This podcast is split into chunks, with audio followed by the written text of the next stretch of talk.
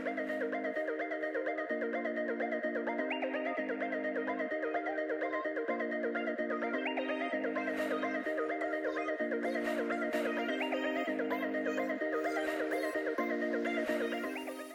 んにちは、どうも、さとりです。こんにちは、どうも、カピバラです。よろしくお願いしまよろす。しくお願いします。えーっと、寒いっすね。寒いっすね。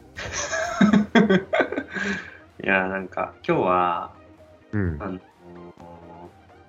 なんだろう、ちょっと雑談的な軽いノリで、うんなんか、別にオチとかないと思うんだけど、うん。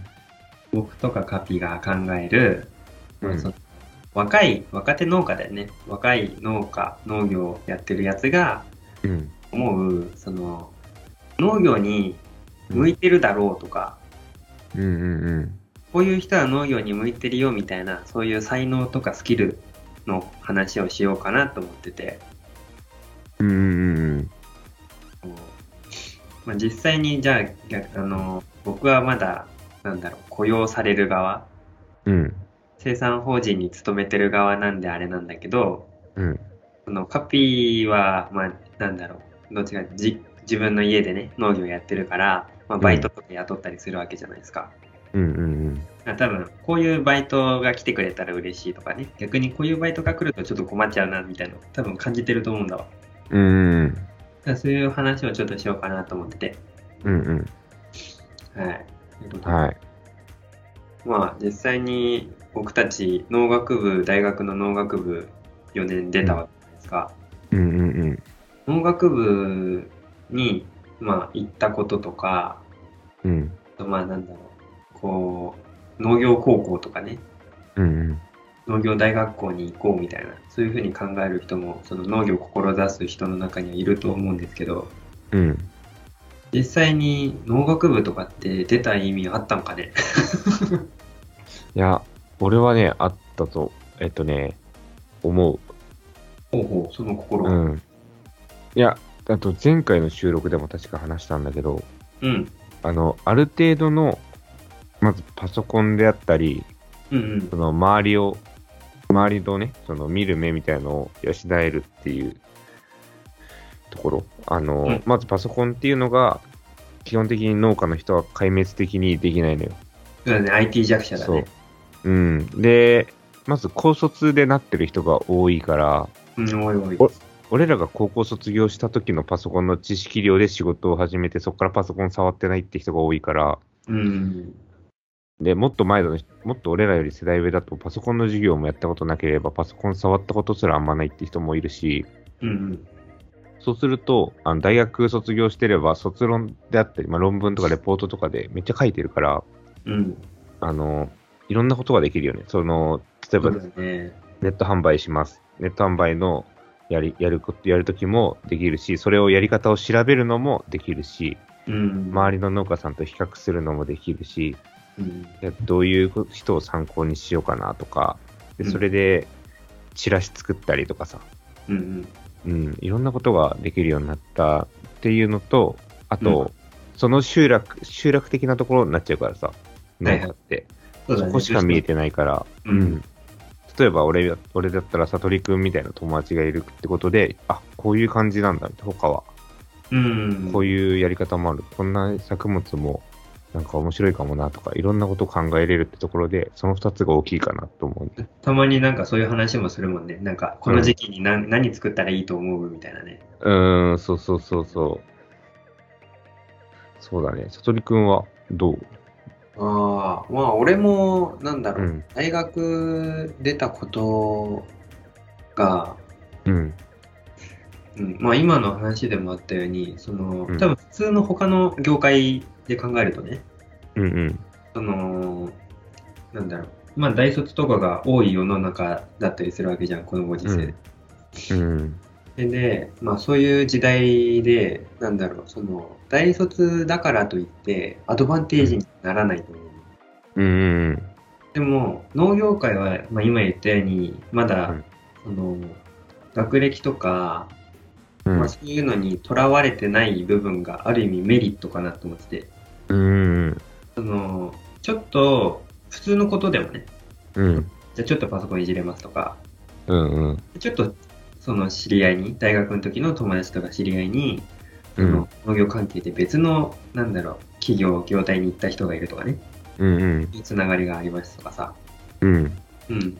なんかそういうのがちょっとあるだけでも、かなり他の農家とは違うアドバンテージになってると俺は思ってて、うん、そうだよね。うん。だからそれだけでも大学行った意味っていうのはあったのかなとは思う反面、うん。なんだろう、あの、どうしても農業を技術でうん突き詰めるってなった時だよ。うんうん。その要はちょっと職人気質でね、うんうん。いう時には、その、じゃあ高卒で始めた人とか、じゃあもうもしかしたら高校入る前からね、ちっちゃな時からの自分家が農家で手伝ってますとかね。うんうん。そういう人には技術面ではなかなか追いつけないだろうな、みたいな部分もある。あうん。あ、ね、確かに、あの、高校卒業してやってる人っていうのは、今俺らって4年目じゃん。うん。仕事を始めてから。その状態で今から始める人が来るって思ったら差が出るよね。そうそうそう。どうしても、うん。やっぱりこればっかりは経験がものを言うと思ってて、うん。その、なんだろう、他の勉強とか、そういうものと違って、経農業における経験って本当に経験だけがものを言うと俺は思ってるの。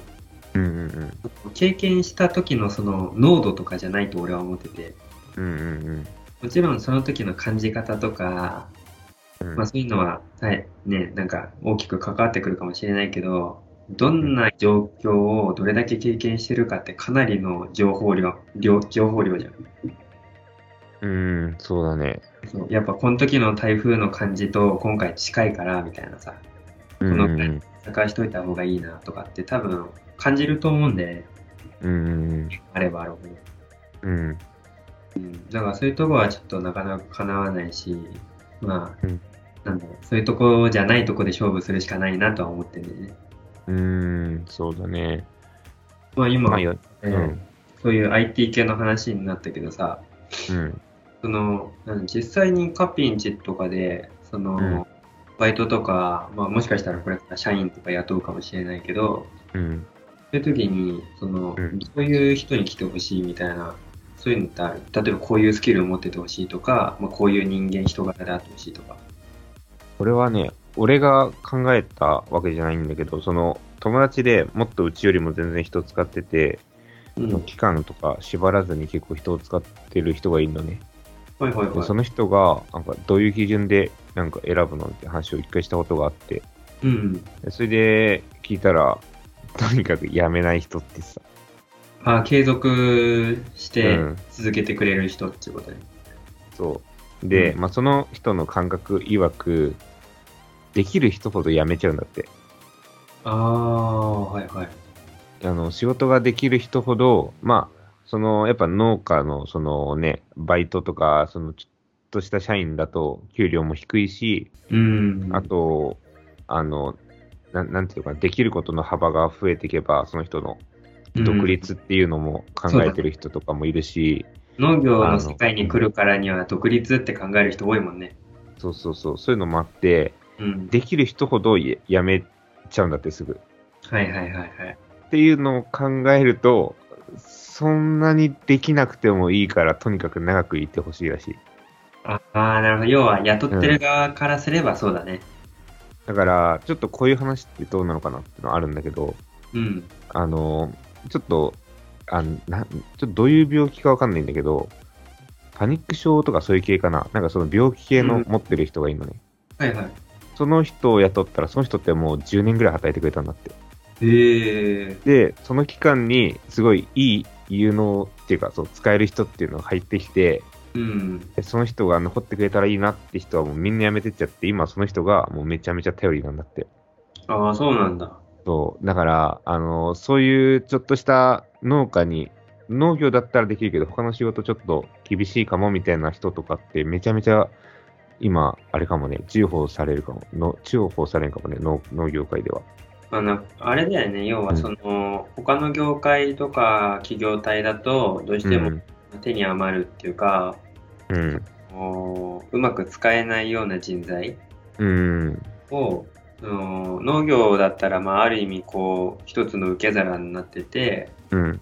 まあ、そういう人が個人でやるっていうのももしかしたらできるかもしれないけど、まあ、うん実際に人手不足でね、困ってるっていうのが騒がれてる農業界では、うん。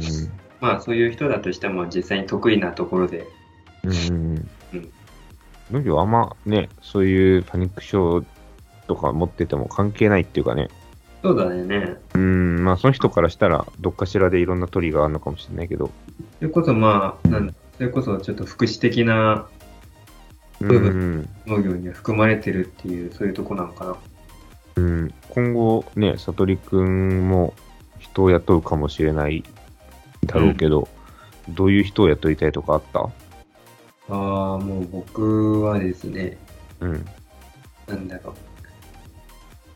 僕が、その、結構、やりたいことが、じゃあうん例えば、なんか、なんだろう、キッチンカーみたいな開きたいとかになった時にさ、うんうん。とかちょっとね、その自分のところでご飯出せるようにしたいとかになった時に、その、調理師免許とかってないとお店開けないなってななるじゃん。うん。だけど、調理師免許を、じゃあ、俺が取るかって話になるわけよ。うん。その、俺が持ってなくても、調理師免許を持ってる人が入ってくれればいいよね、みたいな。うん。で多分、その時のやりたいことによって、その、そのスキルを持った人っていうのは欲しくなると思うの。うんうんだけど、その反面で、なんか、そういうスキルを持った人を入れた時に、自分が持ってなくてね、うん。うん。持ってなくて、じゃあ例えば俺が調理師免許持ってないのに調理師免許持ってる人を入れたときに、うん。その人がいないと、じゃあ例えばその携帯がで取れないみたいになったらさ、うん。その人に、とうん、その人と俺とのバランスが良くなくなるだろうなとも思う。うん。例えばまあその人からすれば俺がいないと何もできないくせにみたいなことになりかねないじゃん。うん。うん。まあね、そこの人間関係によるかもしれないけど、うん。まあそういうことのね、トリガーにはなるし、うん。なんか、そう、なんか不思議、なんかそのスキルっていう部分もなんか大事だなとは思いつつ、うん。やっぱり、なんだろう、なんやかんや言って、うん。その、結局、人間性、うん。そうだよね。そうそう、コミュニケーション能力じゃないけど、うん。あの、じゃあ、うちの社員とか周りの近所の人とかお客さんとかとうまくやれるような人とかね、うん。なんか聞き上手な人とか、うん。じゃあ別になんか特別なスキルを持ってるとか資格を持ってるわけじゃないんだけど、すごいリーダーシップが取れるまとめ役ができる人とかね。うん。なんかそういう感じのスキルを持った人っていうのは、なんか、そういう人を優先に僕は雇いたいなと思う。自分が経営者だったら。うん。そうだよね。スキルとかぶっちゃけ、うんじゃあ自分でも取ろうと思えば取れちゃうものだろうし、うん。例えばそういう、なんだろう、人柄がいい人を入れた後に、うん。なんだろう、そういう人にそういうスキルを付与させてあげられるようになればいいわけじゃん。うん。例えばなん、なんかの免許必要だから、じゃあこういうちょっと講習会行ってきて、みたいなさ。うん。うん。そういう感じで、なんだろう、まあ、うまくちゃんとコミュニケーションが取れて、なんだろう仲良くやれる人が一番僕は大事なスキルだと思ってて。そうだね。結、構、さとりくんにか限る話かもしれないけど、うん。さとりくんと相性のいい人って、多少ななり限られてくるじゃん。ああ、それはあるね。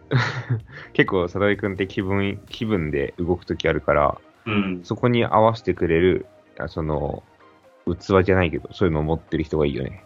うんちょっとやっぱり、なんだ、僕が、なんだ、たまにトゲ、トゲトゲしかったり、うん。あと、なんだろう、わがままだったり、ちうん。ょっとこう、なんだろう、至らない部分が多いわけじゃないですか。まあ、至らないとは言わないけど。うん。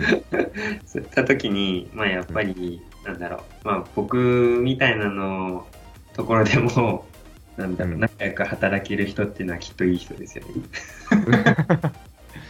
あーでも、それこそ最近、俺らのラジオにいつも出てくれてるマモちゃん。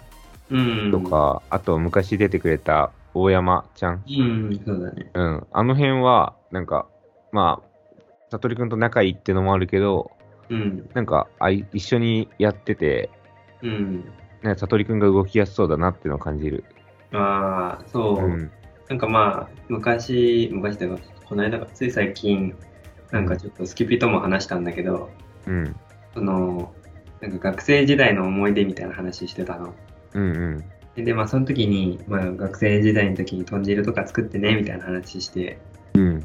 で、まあそういう話した時に、その、結局、その、さとりくんは、うん。その、今やりたいこととか、じゃあこれからやりたいと思ってることも、全部その時と同じようなチームを作りたいと思ってるんだねって言われた。ああ、結構さ、前から思ってたけど、スキピって分析すごいよああ、そう、人のこことをね、見る目があるんですよ。な。すごいな。あまあなんかその、学生時代に、その、うんだろう、自分が、なんだろう、リーダーになって、それでその時に一緒になって仲間としてやってくれたメンバーがいてね。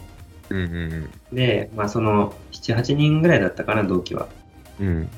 うん。で、まああと後輩ちゃんたちと一緒にやったんだけど、やうん。っぱりその時に、その同期にはかなりみんなに、なんだろう、任せた部分っていうのがすごい大きかったんだよ。うんうん後輩ちゃんの面倒は俺見れないし、うん。そのだからといって俺一人で全部畑は管理できないしね。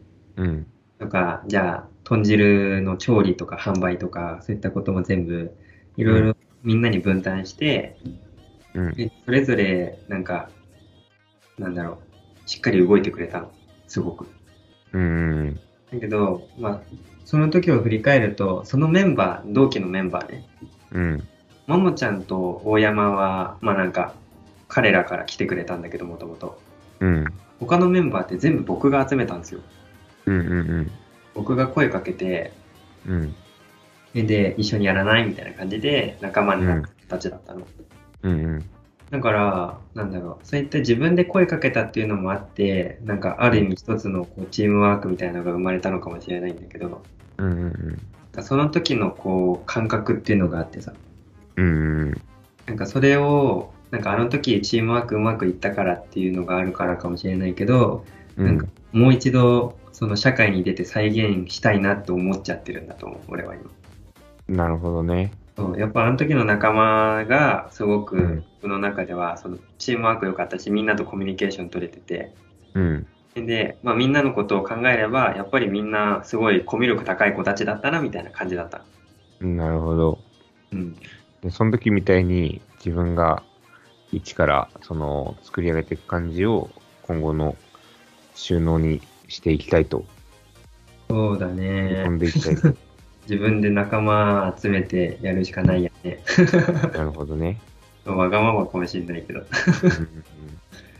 なるほど。まあ、今回のテーマは、その、あれだよね。農業の向いてる人だよね。ああ、そうそうそうそう。なんかちょっと話しすぎちゃったけど、まあそうそう。うん結局、うんそのなんか、なんだっけな、なんかで聞いたんだけど、うん。あのー実際の話で、うん。その数値で測れるスキル、うん。例えば TOEIC 何百点みたいな、 TOEIC 900点とか、うん。例えばなんとか検定何級持ってますとかね、うん。そういう数値で測れるスキルをハードスキルっていうんだって。うん。でで、僕がさっき言ったそのコミュ力高いとか、リーダーシップ取れるとか、うん。なんか人に可愛がられるの取り込まれるのうまいとかね。うん。でちょっと数値で測れないスキルみたいなのあるじゃん。うん。うのをソフトスキルって言うんだって。うん。実際これからの社会であの企業が求める大事にしなきゃいけないのはソフトスキルだって話を前に聞いてうん。実際にその話聞いてちょっとなんかしっくりきたんだけどうん。そのソフトスキルを身につけたうん。ソフトスキルを身につけるなんか講習みたいなのもあるんだってうん。それでそういうのを身につけた人と身につけてない人とではあの、障害年収が2割か3割変わるって言ってたねええ大きいよねそうだよね。うん。いう話もあって、なんかまあ、うん自分自身でもなんかそういうソフトスキル的な部分うん。コミュ力高いみたいなところを結構重視して、なんか人とやっていきたいなっていうのがあったから、うん。うん、すごいしっくりきた話でさ。うーん。実際にカピのとこで働いてるバイトの人とかもなんやかん言ってそういうとこ高かったりするんじゃない？うーん。そうだね。まあ、うちのバイト、もともともうね、8年ぐらいやってる、くれてる夏だけ来てくれる子がいるんだけど、うん。それはもともと俺の野球部の友達で、うん。まあ、高校生ぐらいの時から夏バイト来てくれて、うん。それでやってんだけど、その子は家が農家ってのもあって、ハードスキルも、やっぱ、ハードスキルでやってんだよね。そう、その、うん仕事ができる的な方もすごいし、やっぱりね。それでいて、あの、まあ、俺と友達だからさ、もともと。うんソフ。トスキルもっていう感じだから、カピとはうまくやっていけるやつなんだ。そうね、その子とやっぱり毎月毎週のように飲んでるし、うん。そう、友達であり、そういうバイトだったから、すごいね、いい感じではあるね。えー、いいね。うん。そうそうそう。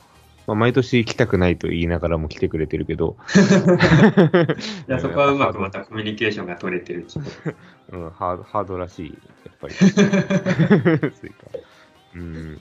大根の時は来てもらってないの？あー大根の時は来てもらってないし、その子の家も大根や、大根とキャベツの時期が重なってるから、ああ、そっかそっか。スイカだけやってないから、その時期に手伝ってもらってる。えー、なるほどね。うん。そうなんだよね。まあ、そうだよね。今から農業をやるっつって、別にさ、そんなになんか資格がないとできないような仕事って少ないからさ。そう。うん、やっぱりうん、農業って、なんだろう、誰でも参入できるし、うん、ぶっちゃけ、なんなんつうの、何歳でもいいじゃん。うん、うん、何歳でもいいし、男女関係ないし、うん、うん、なんだろう、その、身構えずに、とりあえず、バイトからでもいいし、お手伝いからでもいいし、農業の世界に飛び込んでみるっていうのがうん。いいと思うんだよね。うん、そう、求めてる方も、これが最初できますっていうか、大体すぐできるようになることが多いじゃん。うんうんまあ、運転とかは免許が必要かもしれないけど、うん。うん機械とかやって、別に初日からできる人と、最初できなくても、多分その人も1ヶ月やってればすぐできるようになっちゃうから、うん。うん。うん。だからまあ、極めるってなるとまたちょっとね、ハードルがあるかもしれないけど、それを見ちゃうと、やっぱいくらでも天井だからあれなんだけど、うん。なかなか、その農業の作業で難しいってものはなかなかないし、まあいろんな作業があるから向き不向きはあるだろうからね。その中で自分の得意なものを探して、得意なもので攻めればいいと思うんだけど。うん。うん。求めるのは、やっぱその、極めるまでいかなくとも、その、ある程度できるようになるまで持続してくれる忍耐力というか、辛抱さ続けてと、くれるだけで、うん、そうそうそう。その辺が、やっぱ俺は求めたいし、多分みんな求めてるよね。農業のバイトとか。農うん業の。時はそれを思ってますね。うん。まあ、でそういう準備とかに時間をかけず、うん。始めてみてくださいっていうことで。こんな感じで。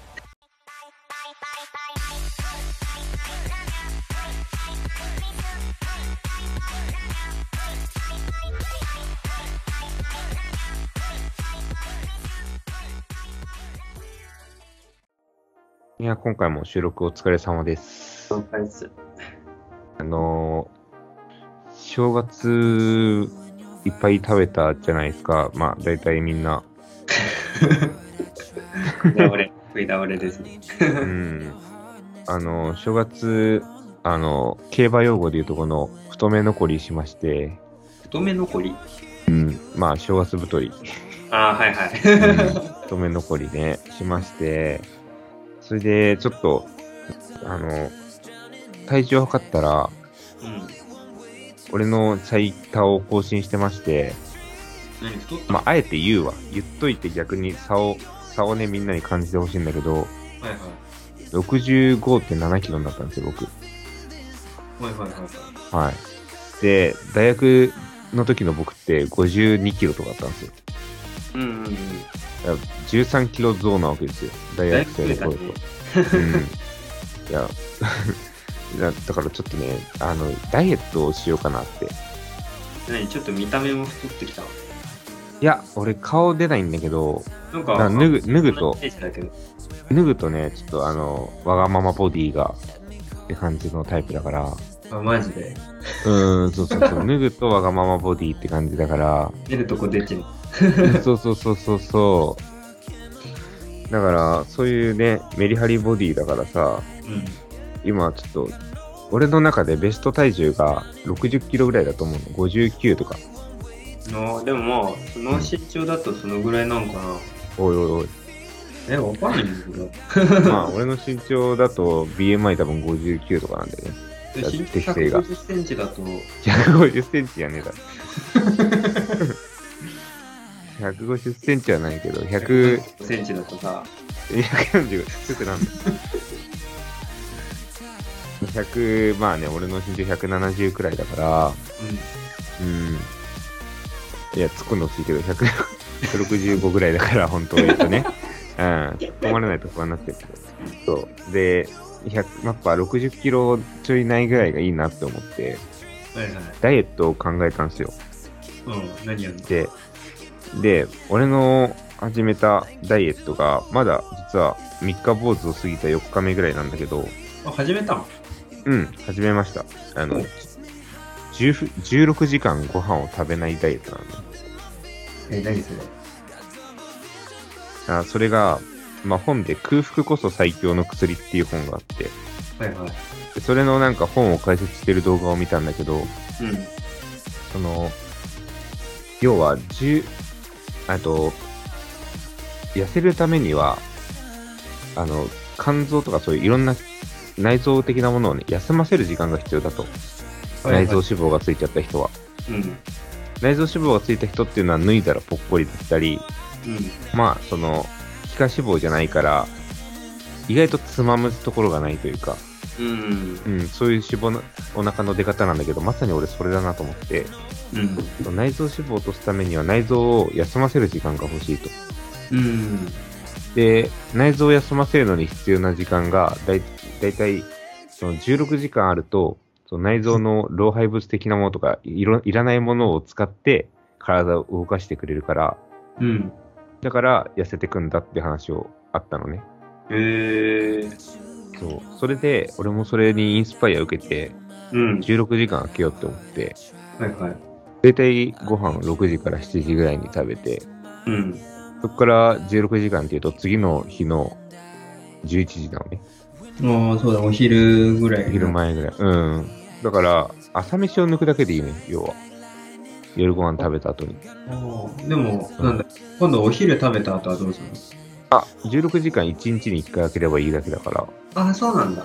そこからその朝飯を抜けば、要は、ね、まあ、その間につまみ食い夜とかしなければ、朝飯を抜くだけで済む話だね。えー。だから意外。外といけそうでしょ？てか、俺、それ毎日やってるわ。だからやってんのか。そうかな？なんか俺、朝ごはん食わない派だからさ。そう、朝ごはん食わない人の人、俺、食わない派の人、俺の周りにもいるんだけど、みんな痩せてんのよ。で、大学時代って俺痩せてたじゃないああ、痩せてたね。ガリガリだったじゃないその時って、やっぱ遅かったじゃん。ぱ、うん、あのー朝とか結構睡眠時間、ほら、昼からの授業だったりすると朝ずっと寝てたから、うん。16時間空ける日が多かったと思うんだよね。ああ、そう返せばね。今って仕事も別に特に休みも基本的にないし、休みあっても朝早くどっかね、パチンコ屋とか並んじゃうからさ、うん。朝ごはん食べるから、うん。もう、ね、お腹がその16時間休む時なんて1ヶ月に1回もないみたいな。お腹とか、あれか、内臓がいろいろ働きすぎてんのか。そう、って思って始めてもう3日ぐらいなんだけど、1日目やっぱきつかったの。何その空腹が？そうなんか、ああ、なんかすごい疲れるというか、ええー。空腹で、空腹で、あもう朝の寝起きみたいな状態でずっと仕事してる感じなの。なんかそのエネルギーねみたいな感じ。そうそう。スイッチ入んねみたいな。うん。でもね、昨日ぐらいからね、すごい覚醒したわ。なんかもう全然大丈夫。むしろ、昼もなんかあんま食わなくていいや、みたいな。あ、そうなんだ。うん。朝、初めてお腹に入れんから、うんうん。いきなり食えなくて朝飯みたいな気分になって、そんな食わないんだよね、昼も。ああ、そっかそっか。うん、まあ、さすがにまだ4日目でいきなり体重減ったとかはないと思うけど、でもめちゃめちゃ影響出てるよ。そう、すごいね、良くなった気がするし、なんか、その開けた分さ、なんか食べ過ぎちゃうのかなって思ったけど逆なんだね。ああ、そうね、昼飯少なくなった。大変そうなんだ。うん、それで、それで言ってね、あの、その、あの、腸の調子も良くなったわ、なぜか。多分、それの影響だと思うんだけど。ああ、お腹の調子良くなんだ。うん、そうそうそう。あれなのその水分は取っていいの？水とか。水分は OK。あのうん、糖質とかそういうの取んなきゃ OK。ああ、なるほどね。うん。そうそうそう。で、なんかね、野鳥魔法の薬、まだ俺使ってないんだけど、うん。あの、食べていいものがあって、うん。それが、あの、す、素焼きのナッツ。ああ、はいはいはうん。これコンビニとかに売ってるらしいんだけど、い。うん。それは食べていいらしいの。なんかナッツって、なんかそこそこカロリーありそうだけど。そう、でも素焼き、なんかね、それはいいらしいです。なんか理由書いてあったらしいんだけど、ちゃんと読んでないけど、うん。それだけは食ってもマイナス影響がなくて、むしろなんかその、なんか内臓のププラス内臓の動きを良くするのに、うーん。らしくて、まあそれだったら、もしお腹減りすぎたら食べてくださいって書いてあったから、から俺もそういう生活をちょっとね、1ヶ月ぐらい続けて、また1ヶ月後ぐらいにこの話をさせてもらおうかなと。成果をね、結果報告を。結果報告を。は い一応最高が65.7キロだったんですうん。よ。なんで、何キロ痩せるか。そうね。うん。後振りでぜひ結果報告お願いします。はい。